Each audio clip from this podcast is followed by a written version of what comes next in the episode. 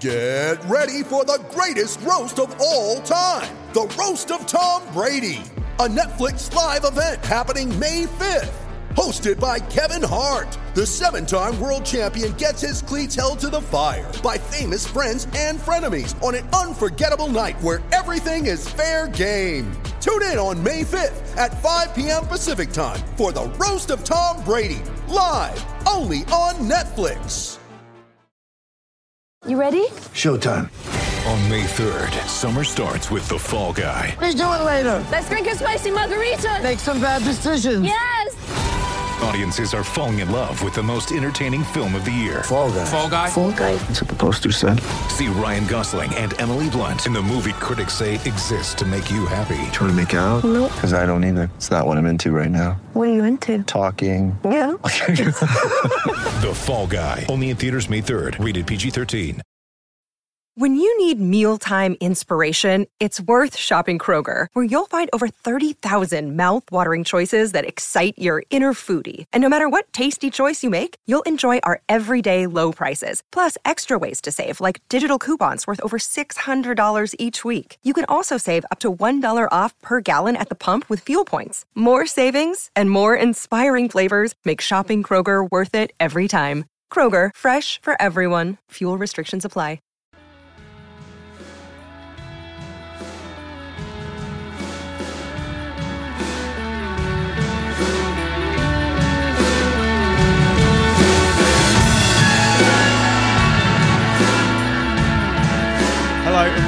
Wisden Daily Ashes podcast, sponsored by Travel Bag, creating holidays packed full of exciting memories since 1979. England, having bowled Australia out for 179 on an off and on, topsy turvy day one, are decidedly on top.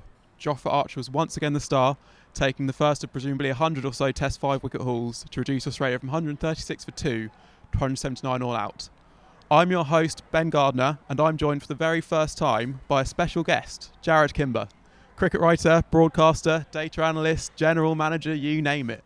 Jarrod, where did it all go wrong for the Aussies? Um, yeah, uh, where did it go wrong for Australia? Well, I mean, it's overcast um, conditions and they're in England, so I probably went wrong when they got on the plane and they would get pictures like this. Um, uh, I think actually a lot of things went right for them. They didn't get any edges early on, um, and uh, I thought England bowled dreadfully at one stage. There, there was that point on Twitter where everyone said England had lost the Ashes for about an hour, um, which shows you how poor um, they had bowled. So um, I just don't think Australia are suited to wickets like this, and especially against you know Broad um, and, and Jofra. And to be honest, if Woakes had bowled as good as he usually does, uh, Australia might not have made 86, let alone 179. Yeah. Do, do you think it is one of those scores that could end up being sort of half competitive? Is it not a test match and going to rack up 400 in a defining lead, or what do you think? It's interesting. If it, anything like this tomorrow, then I think 177 or what? Sorry, 179 could end up being a handy score. I think you're right, but uh, it's not supposed to be like this tomorrow. It's supposed to be sunnier. Yeah. Generally, it leads when it's sunny. That's uh, that's a problem. So uh, it, I suppose we have to wait and see what the weather's going to be like. But it shouldn't it shouldn't be enough. it should be at the very least 80 to 100 runs behind where England should score. Um, but you could have Pattinson who could run through them, or you know, or Hazlewood, um, and things could change. But realistically, this, I don't want to be in a situation where we start going 179 is enough in, in Test cricket. But the way that teams are batting, I don't know. Maybe it is. Yeah. Okay. And there was that. There, as you said, there was that stage with that one partnership between uh, Warner and Labuschagne when batting did look okay for a second, and it was when the sun was out. So do you think it's mostly is it really the overhead conditions rather than the pitch, or is it just a, a patch where England just bowled badly and they made it look good, or what was it? I think if, if you look back at the CricViz data, that early on I thought they bowled very well and they didn't get the wickets they went for. And I think the natural thing there is uh, to start chasing the wickets. And I think that Woakes um, maybe less so. I think maybe he just didn't find his rhythm. But I think Ben Stokes cer- certainly looked like he was chasing wickets. And this is a weird ground because it's a ground where you can take a lot of wickets, but you also it's quite small and quite square. The wicket you can score quite quickly. And I think they were chasing, bowling maybe the wrong lengths, and Australia pounced on that. Uh, maybe you're right. Maybe the sun did come out a bit more then. Um, it's hard to remember. I don't remember having seen the sun today, but but um, I wasn't always looking up. Although I was looking up most of the day, but but I think that the main thing was in that period that England didn't bowl well enough. If they just stayed in the channel just outside off stump and kept uh, and kept the ball there, I don't think there would have been a partnership like that. Yeah, okay. So obviously Warner made runs today, didn't look convincing all the time. I guess it's fair to say. Do you think? I mean, I guess in the World Cup he sort of did the same thing where he made scratchy runs at first and then was back in form. Do you think this is the same thing, or do you think there, there's an issue with him batting in England where he still doesn't have a Test hundred? What do you think's going wrong or is starting to go right there? I mean, most interestingly is that you've waited for Davey to get on the bus before you said this. you made sure that he's safely behind you. He was, he was uh, behind us a, a moment ago. Um, I don't think he batted very well today. Um, I'm not sure I've seen him bat that well. I, I think you were right. I think the World Cup. Um, I asked him about it in a press conference, and he got a bit tetchy. um, uh, he tried to make a joke of it, but he also sent me a message later going, "Do you really think I'm not batting well?" so I think there's a certain point where he's. Um, uh, he's still searching for that, that form he had before. But don't forget, he made a lot of runs in the IPL. Um, uh, you know, so it's not like he's come from completely no form. But in the World Cup, I, I thought he struggled a little. He certainly struggled with Stuart Broad here. I thought today it was mostly a Stuart Broad related thing. I actually thought he looked pretty good against the other bowlers, even, even Jofra.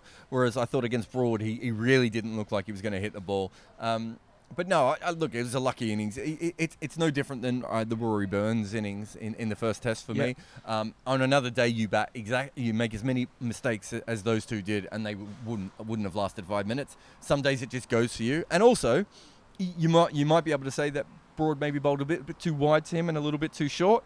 Um, it's interesting that Broad bowled the perfect line and lengths to head Yeah. and got him out. I don't think we saw as many balls um, uh, to Warner in the same area. So you know, there, there's a lot of different factors there. But I think w- Warner will be happy that he's just got runs. You Yeah. know, it wasn't that long ago. Everyone was like, "Will he make a run this Ashes?" Yeah.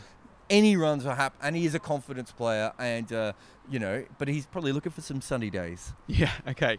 Uh, so let's go through a few of the talking points of the day reasonably quickly. Marcus Harris came in at the top of the order for Cameron Bancroft and made eight. Still probably the right decision, you think? Yeah, I think he's uh, probably the better option, especially in English conditions. I don't think Bancroft was going to make any runs. It's one of those things that Harris fails, so everyone goes, we shouldn't have made a change, but I'm pretty sure Bancroft would have failed anyway. So I, I think that was the right call. Cool. And the other change was uh, James Pattinson coming for Peter Siddle, but the form was sort of rested second test to ensure he was uh, the, the phrase they've been using is cherry ripe, which sort of makes me uh, makes me a bit squeamish. But Oh, uh, hungry. Yeah, yeah, Um, well, Uh, yeah, I, I think um, if, if that's what they're going to do, I mean, they're basically thinking about it from a baseball perspective. They're trying to platoon uh, platoon their bowlers a little bit and bring them in when they're when they're cherry ripe, um, when they're a Mars bar. I don't know. I don't understand the full phrase, but um, uh, if that's the case, then it was the right decision to bring Pattinson back. cool. Yeah, and then looking at the end of the day after they did break that partnership, uh, Jofra Archer is just he's going to do that to, to loads and loads of tails, isn't he? Yeah, well, he's going to get lots of people out, isn't he? I mean, it's incredible to watch him today and bowling at 84 miles an hour. And the first thought is everyone, oh, England broke him in the last test. They bowled him too many overs, which m- might be slightly true as well.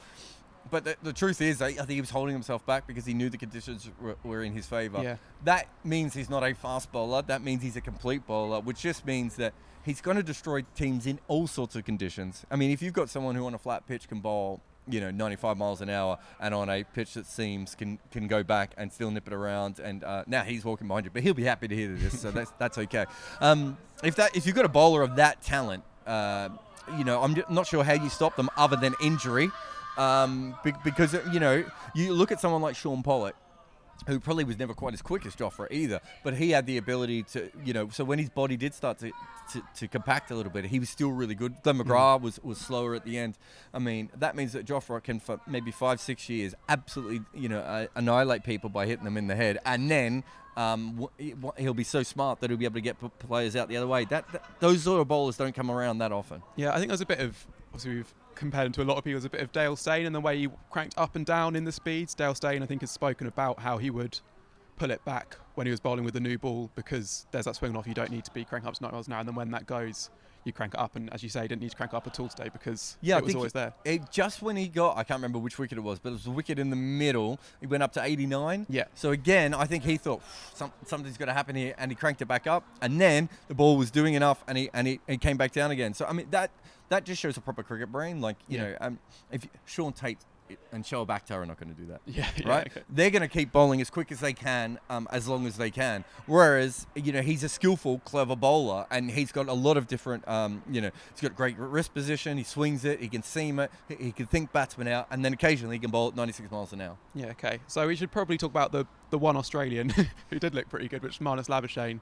Yeah. Um, he, uh, well, I guess two questions is, um, is he the real deal, and why didn't he start the series in the side? Yeah, he would have started the series in my side. Um, interestingly, though, I'm about to say that yeah, I'm not sure he's the real deal, but I, I think he should have started. I think he's um, a, a very. Um, I think he'd earned the spot and he made sense. I think that they were a bit worried about that sort of middle order area where they thought they were maybe slightly more covered. Um, Mm. than it, I th- think they thought that Head and, and Wade deserved the spots more than him. I think now we're looking at it and, and we're probably thinking uh, maybe he's a better option in England than, than Head is. But um, he averages 37 in first class cricket. I had a look. I think he averages somewhere around 30 in first class cricket against right arm seam bowling. You're going to face a lot of that of really good quality in Yeah. Test cricket. Um, and uh, yeah, I'm not sure where he fits into the side. He sort of has to bat three or four. Um, but he's not a great player of seam, um, and he's a better player of spin. But I'm not sure because he's not. He's, you know, Head. We know Head's going to score quite quickly when he gets in, and Wade's obviously quite attacking. That's the sort of five and sixes that Australia like.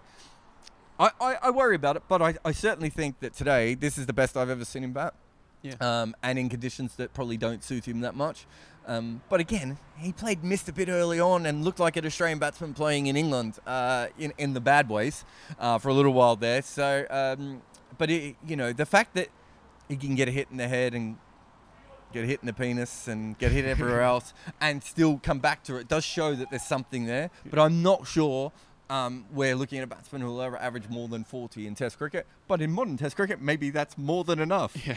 Uh, maybe take some courage to review the decision that got him out as well. I think when you're hit by a shin high full toss and you fall over and are on all fours, you might just not want to see it again. What I like, I like. He was angry that he missed the full toss. He was angry that he was given out, and then he was. He seemed angry that he reviewed it at one stage. Uh, there, there's a lot of there's a lot of angst in in in Marnus. Um, uh, which and look, there's a couple of funny moments today. The other one was the, the great one where there was the four overthrows off the bat, and the England crowd started booing, and then they realised they won a World Cup with it, and like swallowed the boo midway through. Which you know, so there was some funny cricket. Geez, when he got hit in the balls, though, that that was a painful blow. Mm, yeah. That was only funny until it looked like he was actually hurt. Yeah. Um, I remember playing with a guy once who the, the box split open Mhm. and then split back shut, Yeah. But with his um, with his manhood inside it. For a minute, I thought that might have happened to Marnus. Yeah, and Hashim Amla once had to miss a test, I think, and had to have surgery on that area after a blow. So it, it can be serious as well as funny. It's 99 times out of 100 funny because you only get need a small. But what I I mean, you know, it doesn't matter if you believe in God or evolution. It's a massive design flaw to have something that's that painful dangling outside your body. I, I mean, for cavemen, it must be they must have been getting it caught all the time. I'm not sure if you thought that's where this podcast was going at the start, but I was always going to take it back to caveman and their testicles. Okay, and well, let's let's finish on a cricket note. In that case, uh, your predictions for tomorrow. What do you think's going to happen? Uh, I think it is weather dependent. I think if the weather's in Australia's favour, then 177 maybe. Uh, sorry, 179. I don't know why I keep saying 177. That was the last time I looked at the scoreboard. Apparently, um, I don't think. I, I think you know they'll be in the game. They should be. They may not bowl them out for as cheaply, but they should be able to bowl them out for maybe 220 or something like that. But if it does get sunny. And it is an easy ground to score quickly on, and, and Australia lose their way a little bit. Um, uh, then there's no reason why England couldn't score over 300. I'm not sure you can score much more than that here, but if they score over, if they score 300, then they should win this test. Yeah, I, I, I agree. I think I think England will score 300, and I think you're right that they, I think they will need to score that to win the test, as we saw in the first test when England got a lead of near 100 and Australia just battered them out of the game. I think when tests get shorter, third innings maybe get a bit longer, and the pitch hasn't broken up by that stage, and that might be the best one to bat rather than the second innings, and so you really need a, a big lead if you're going to bowl first. Uh, but yeah, we'll we'll see what happens. So uh, thanks thanks Jarrod very much for for joining me for the first time. We'll hear again tomorrow and the day after if we get that far. Uh, this has been the uh, the Wisden Daily Ashes podcast, sponsored by Travel Bag, creating holidays packed full of exciting memories since 1979. And if you enjoyed listening, please subscribe on the podcast app on Spotify, anywhere else you can find, and tell your friends.